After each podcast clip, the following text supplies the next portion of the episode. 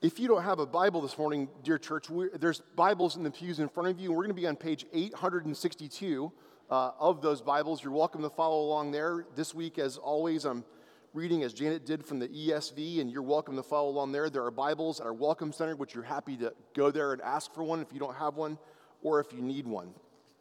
Before we begin this morning, I want to just give you some updates, and we've prayed for Pastor Mike that he'd find a house, and indeed they have, and they're closing on Wednesday, thanks be to God. Uh, please keep praying as we look for a director of worship and expression. Very thankful to Mark for his headship there uh, as our deacon of worship and expression. Thankful for all the volunteers that help us uh, week by week in leading us in worship. We're also looking for a director of youth and young adults, so please keep praying every day at 2:03 p.m. that God would provide those people to us. We are actively pursuing folks day by day, and we'll update you as we can.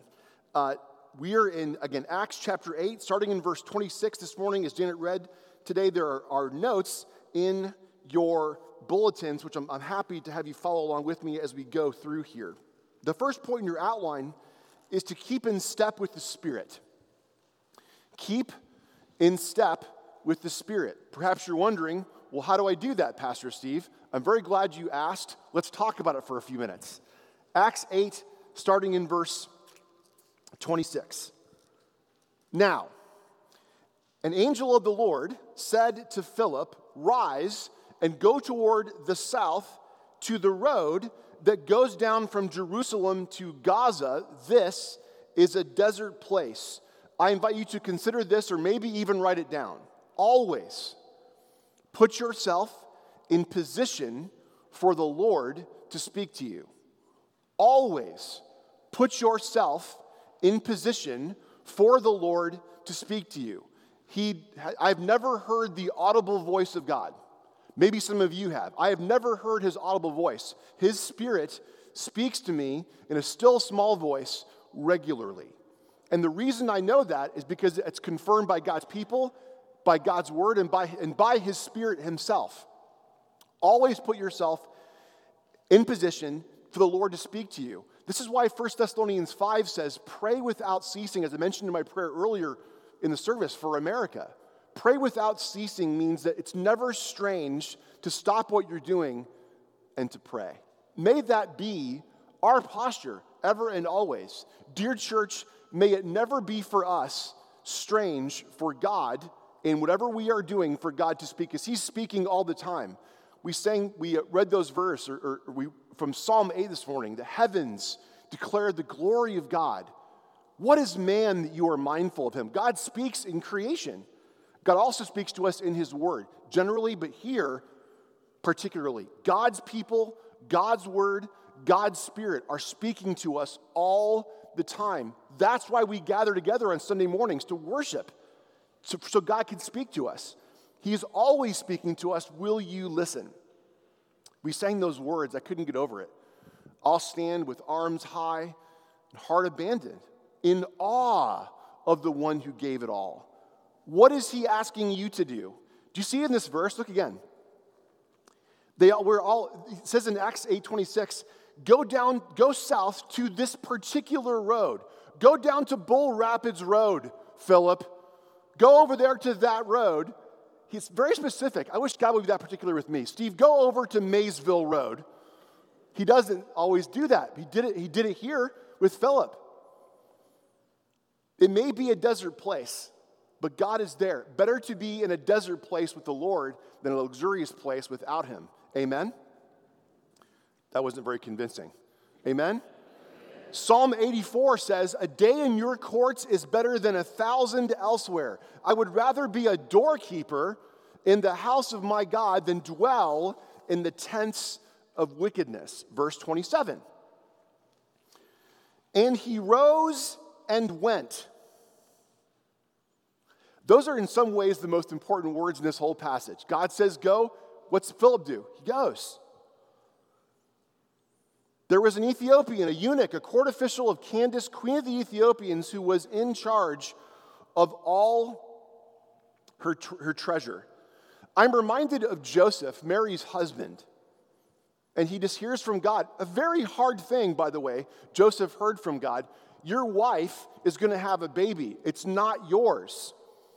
And he gets up and does exactly what God tells him to do through great difficulty. I don't know what God is asking you to do, but you do. And if you do, are you listening? If you know what God's asking you to do, and you will, by His grace, put yourself before Him and say, God, I know what you've asked me to do. Help me to do it. Help me to do it. Obedience, remember, obedience is your business. God's going to go before you. If God says, go out on this branch, He will go out. He has gone out before you. He will never, hope you have ears to hear, dear church, He will never ask you to do a thing and then not equip you to do that thing. He asks Philip to do something very specific and has gone before him all the way. And Philip says, Here I am, Lord. Here I am. Just like it says in Isaiah, Here I am. Whatever you have me to do. 2,000 years ago, there was one place to come and worship God.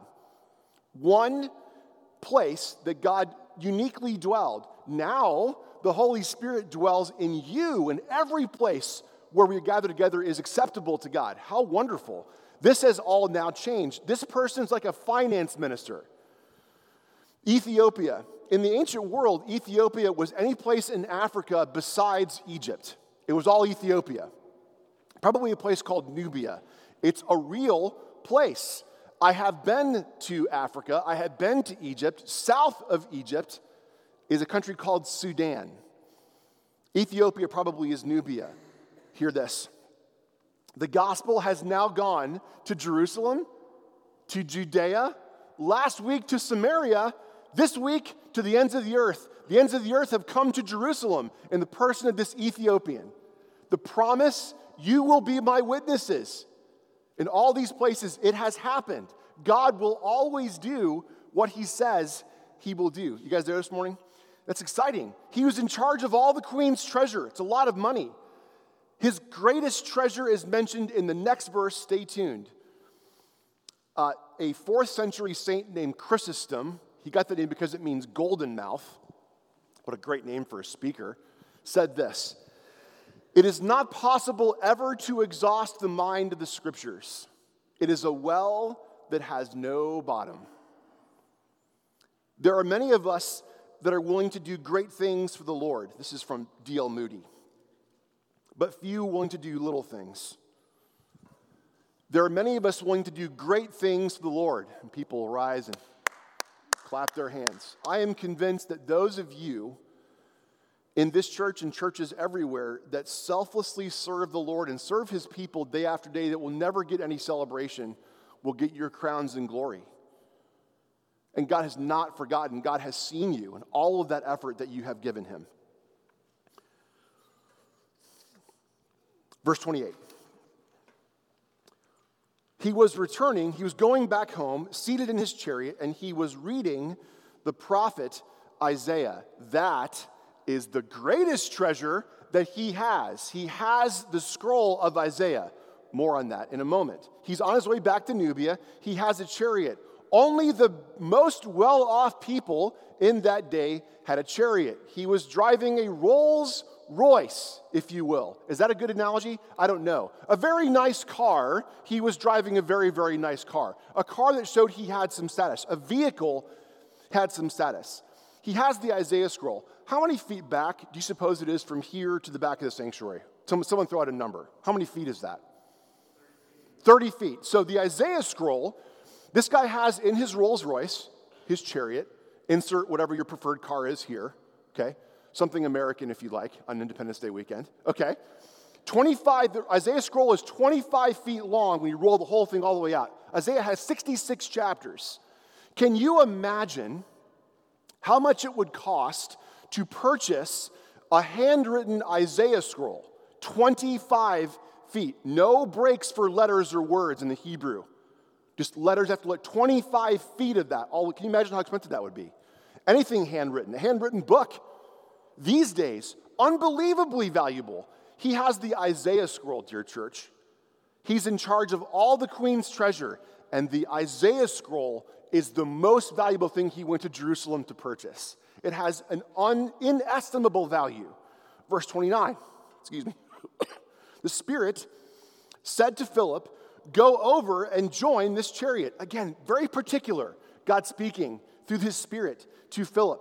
Philip remains in a posture to receive very specific direction from the Spirit. Church, when God tells you to go over and talk to someone, and He will do that. Has that ever happened to anybody in this room? Raise your hand so we can see. Look at, look at that. Go speak to that person. Again, it may not be the audible voice of God. That's never happened to me. Maybe it's happened to you, but it will be unmistakable. God says, go talk to that person. And you feel this overwhelming sense in your spirit that God speaks. It's exactly what happens to Philip in this verse. Go over and get in that chariot. Go over and join this chariot. Romans 8, verse 14. These, are, these verses, I think, are in your are outline. All who are led by the Spirit of God are sons of God. You did not receive the spirit of slavery to fall back into fear, but you have received the spirit of adoption as sons, by whom we cry, Abba, Father. The Spirit Himself bears witness with your spirit, with our spirit, that we are children of God. Part of being ready to receive the voice of the Spirit is to listen to what He has said in the very word He breathed out. I'll repeat that. Part of being ready to receive the voice of the Spirit in your life is to listen to what He has said in the very word that He breathed out. I was talking to Todd Miller this morning before the service, and he was in his pew, sorry, Todd, in his pew reading his reading for the day, reading God's word. I think it was D.L. Moody who said that he has so much, no, it was Martin Luther said this. I have so much to do today, I have to spend at least four hours in prayer, he said. It's a very different perspective, isn't it? I pray, we are busy people. I'm a busy person. You are busy people. I pray that we would never be too busy to spend time in the Word of God. No generation in the history of the world has had more access to better resources to read God's word than our generation, than us. You can get it on your phone. I, we have copies at this church of God's word to give to you. We would give it to you with joy, with enthusiasm. There is no substitute. Why aren't you hearing from God? Maybe you come sit in my office this week and you're welcome to come. Come sit with me. I'm not hearing from God, Pastor Steve. I've been praying. God's not answering. I don't know what to do. My first question is going to be about how much time have you spent in God's Word? How much time have you spent praying about those things? If the answer is you're at the end of a long period of searching, then we can stand with you in that way. But first things first. I've had couples come sit in my office and say, Well, our, our marriage is a wreck. Well, what's going on? Well, we never talk to each other. Um, our kids are disobedient, lost my job. Like, I wonder why your marriage is a wreck, you know? Galatians 5 16 through 18 says this But I say, Walk by the Spirit, and you will not gratify the desires of the flesh. Ordinary, simple, boring, everyday obedience, a 10 mile march every day. That's, that's, it's not mystical and grand, it's simple and small. The desires of the flesh are against the spirit, the desires of the spirit are against the flesh. These are opposed to each other to keep you from doing the things you want to do. If you are led by the spirit, you're not under the law.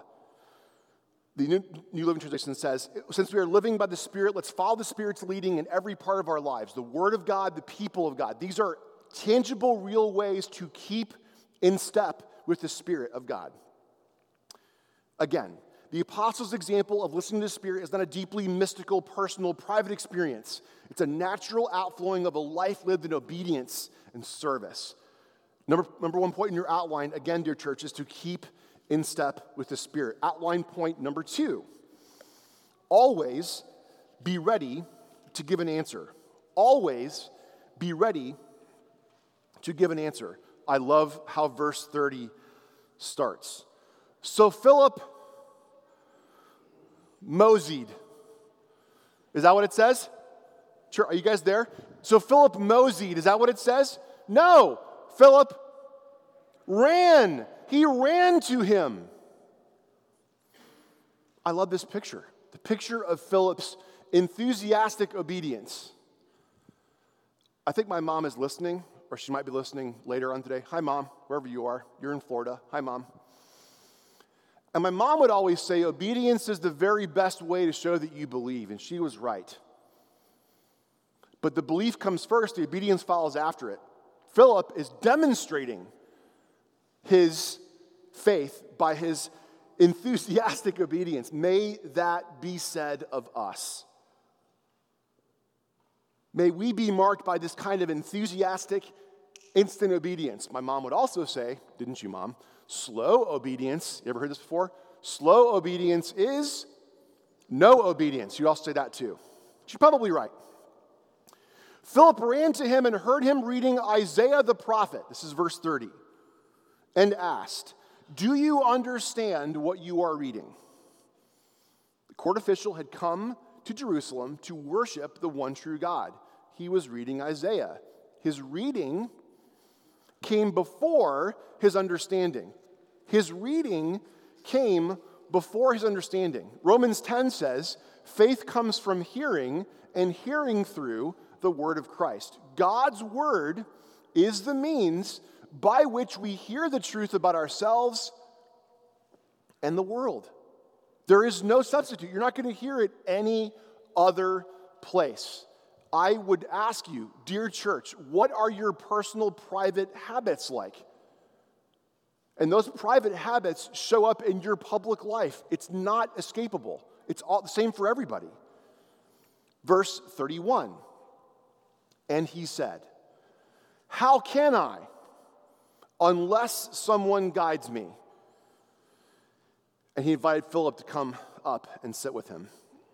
The official says that he needs someone to explain and guide him in what God's word says.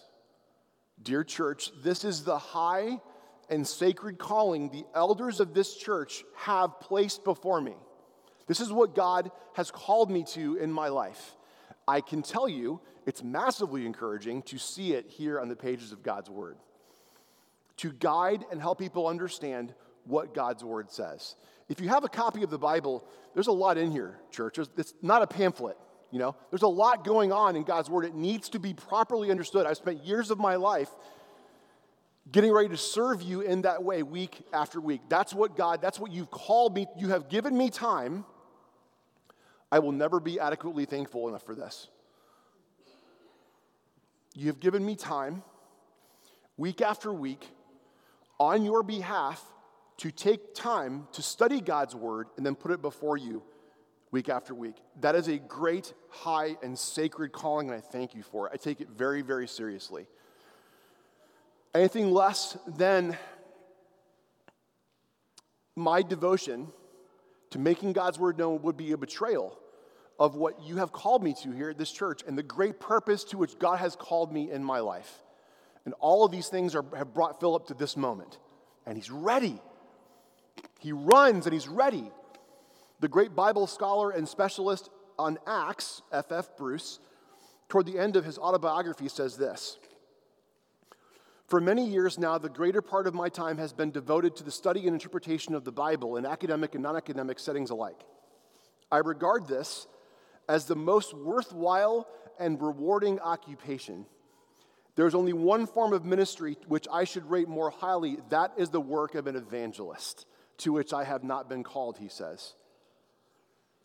The official had come to worship, and it's all coming together. He'd come to worship, and he got a copy of Isaiah at great expense, and he was open to hear what Philip was about to say. Philip put himself in position to bear witness to the great fulfillment of Isaiah, the prophet. You see those verses there in the person of Jesus Christ. One commentator tells this story. Philip discovered the Ethiopian had been prepared by God before he even spoke to him.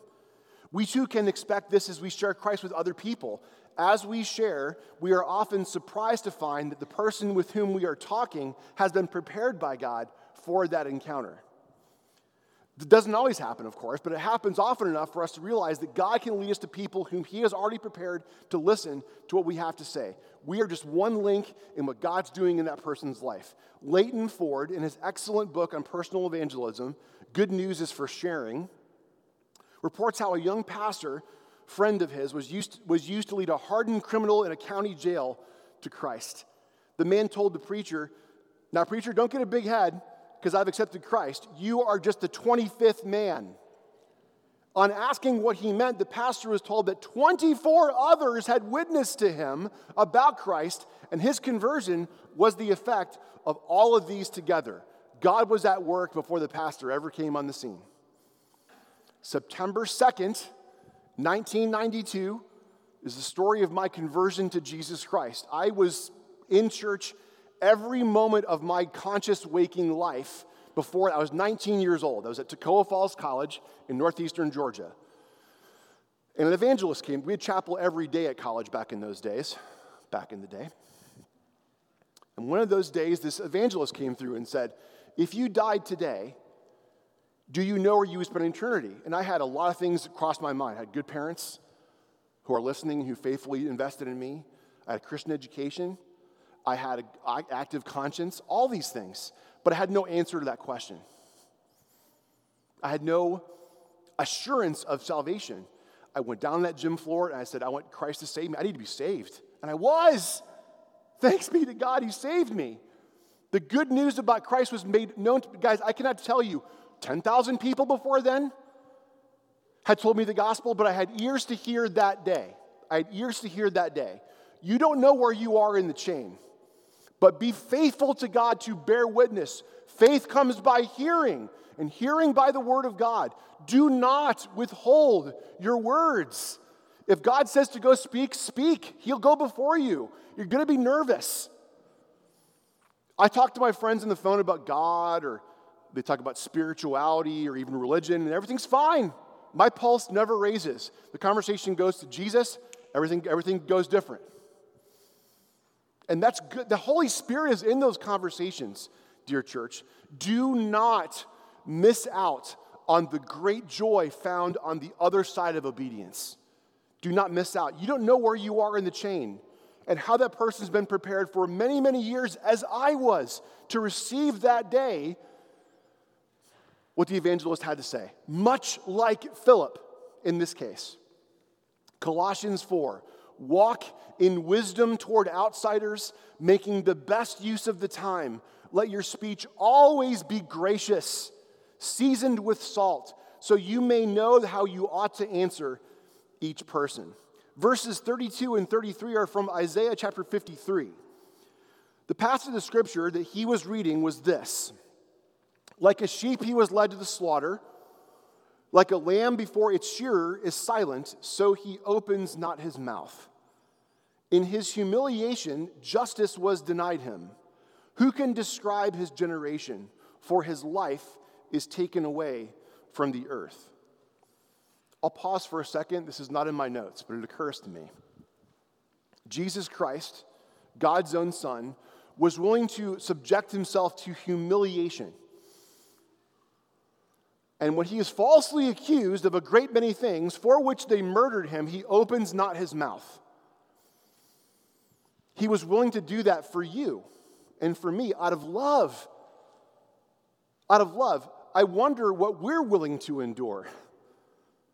Maybe the, maybe the bar is much lower, I don't know. God, may I be willing to follow Jesus' example. Remember Stephen's words from Acts 7, from verse 52. Which of the prophets did your fathers not persecute? Verse 34 says this The eunuch said to Philip, About whom I ask you, does the prophet say this, himself or someone else? Verse 35.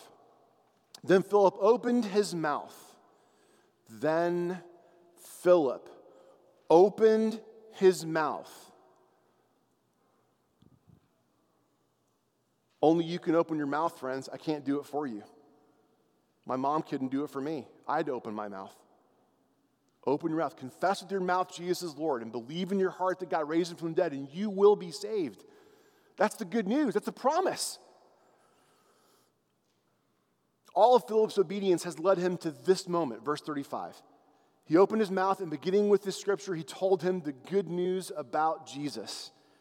1 Peter 3:15, in your hearts set apart Christ the Lord as holy, always being prepared to make a defense, always be ready to give an answer to anyone who asks you for a reason for the hope that is in you, yet do it with gentleness and respect exactly what Jesus did in Luke to those that followed him on the road to Emmaus after he rose from the dead. Would you be prepared today at lunch to tell someone the good news about Jesus? I know you think it has to be fancy and put together and buttoned up. Can I tell you something? It doesn't have to be, but it has to be from you. And it has to be straightforward. If you, if you confess with your mouth Jesus is Lord and believe in your heart that God raised him from the dead, you will be saved. You can do that. You can say that to people. God's Spirit's going to work in, through your imperfect witness, but only you can bear witness. That's your, that's your responsibility. Only you can bear that witness. So I know that you feel inadequate. You always will be, and so will I. Always inadequate. But you will always be, but you will always be gone before by God to give you the grace to do what He's asked you to do. But your responsibility is to be ready. No one can do that for you. I can't do it for you. No one else can do it for me. Are you too busy lamenting the bad news to take time to tell people the good news? Are you too distracted by current events so the good news becomes a luxury if I get around to it? May that not be us. Always be ready to give an answer for the good news, for the hope that's in you. In conclusion, outline point number three. In many ways, I've been heading to this verse for many, many months. What prevents you, number three, from being baptized? Verse 36 As they were going along the road, they came to some water, and the eunuch said, See, here is water. I'm sure he's like, Thank you. I, I see the water. Thank you, Mr. Official. That's great. What prevents me from being baptized? The good news about Jesus includes baptism. There's no way to read verse 36 and not come to that conclusion. The official responds to Philip's message like you would respond to good news with enthusiasm. See, here's water. What prevents you from being baptized? Right back there, right in there, is a baptismal. It's good, it, has, it, will, it will have water in it. And some of you will be in that baptismal in the coming days, and you will be baptized because what's in the way? I will be praying for you today. In the days that follow, that whatever is preventing you from being baptized, that God would remove that obstacle and you would be baptized and you would allow us to celebrate with you what God has done. There is nothing, again, sorry to Carrie Underwood, wherever you are, Carrie, sorry. There's nothing in the water. It's not, it's not like different kind of water than you have in your, in your house. But there's something different about obedience. This is review, but it's okay to review again. Baptism literally is when seeing is believing. I'm seeing a person like this official with Philip go down the water and come back up. It's a physical display of what God's done in that person's heart. Somewhere in here, this person said yes to Jesus. Maybe look at, look at your uh, scriptures there. Do you see something going on with verses 36 and 38? Where's verse 37? It's missing. You see it being, anybody with me there? Are you guys with, with me, class? Good. You're very quiet this morning. Some manuscripts add all or most of verse 37, which says, Philip said, If you believe with all your heart, you may. And he replied, I believe that Jesus Christ is the Son of God. The earliest and best manuscripts don't have verse 37, so it's not in some verses. A scribe would have read that and said, I got to put something in about this, about this, this guy coming. He has to say it. You know, it, it's implied, but a scribe would say, I got to put that in there. I'll pause for a moment and wear my apologist hat and talk to you for a minute. Do you know how we know the earliest and best manuscripts don't have that verse? Because we have thousands of them. We know what God's word says with great clarity. Early and good manuscripts don't have that verse. What changed if it's there? Nothing. But we can know what you have before you, dear church, is secure in the text. And that's one way, there are many ways that you can know that it's secure. Verse 36 into verse 38, uh, the Great Commission, Matthew 28. Go therefore and make disciples of all nations, baptizing them. It's right in the Great Commission, right up front, along with teaching. Verse 38 He commanded the chariot to stop, And they both went down into the water. Philip said to the eunuch, Philip and the eunuch, and he baptized him. Philip's obedience finds its end in the baptism of a court official from Africa, the ends of the earth. This is, this is a, an initial Gentile coming to faith in Christ and being baptized. The gospel is for everyone, all nations, all tribes, all persons, everywhere. The gospel is for, they went down the water together. The gospel is for everyone, verse 39. And when they came up out of the water, the Spirit of the Lord carried Philip away, and the eunuch saw him no more and went on his way rejoicing. Wait, what? Philip's just Star Trekked. He's beamed out. He's gone. But look at what's going on here. Just don't miss this. The Spirit's central role in this story comes to a rather dramatic conclusion. Philip is carried away. The original word there is he's snatched. He's beamed me up, Scotty, and he got beamed up by the Holy Spirit and he's gone. And that's not the focus. The eunuch doesn't spend time looking for him. What's the eunuch do? He went in his way. See ya. Rejoicing. He doesn't care that Philip is snatched away. That's of great interest to me. If I'm talking to one of you and all of a sudden you were snatched away, that would get my attention. The, the, the eunuch doesn't pay attention to that. He just, he's just on his way, rejoicing at what? Good news. Good news. He goes on his way rejoicing. Verse 40. But wait, there's more. Philip found him, Philip found himself he found himself in Warsaw. That's what we're talking about in Azotus, about 20 miles away. That's more, more than Warsaw, sorry. Better example, we'll, we'll think of a better example. As he passed through, he preached the gospel. He didn't talk about, guys, guess what? The Holy Spirit Star Trekked me from Gaza. That's not what he says. He preaches the gospel, what he has been doing. Again, I got to tell you, the Spirit whisking Philip away is of great interest to me, but not the people in the story. The official goes away rejoicing. What's Philip do? He preaches the gospel. He preaches the gospel to all the towns until he came to Caesarea. He keeps, just keeps on going, even farther north than Azotus, a real place.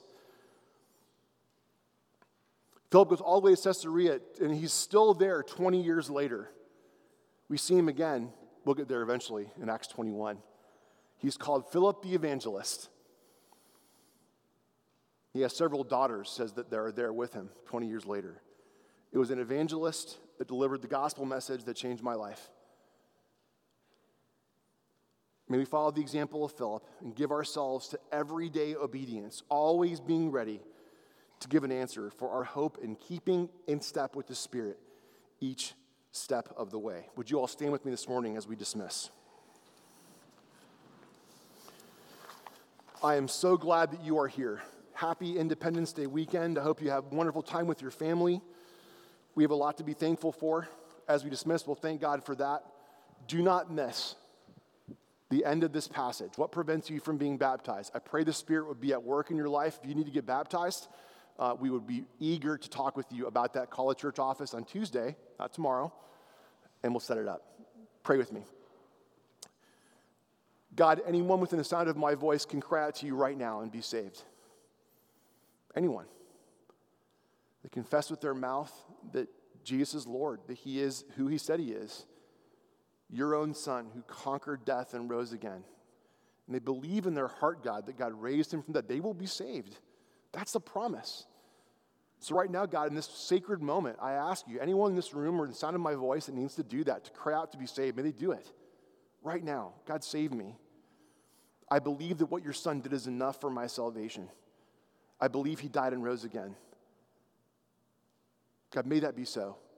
If there are those in the room, God, that have made that confession and need to be baptized, I pray that you would not deny that they would not deny us as a church the great joy of celebrating what you've done with them. God, thank you for today.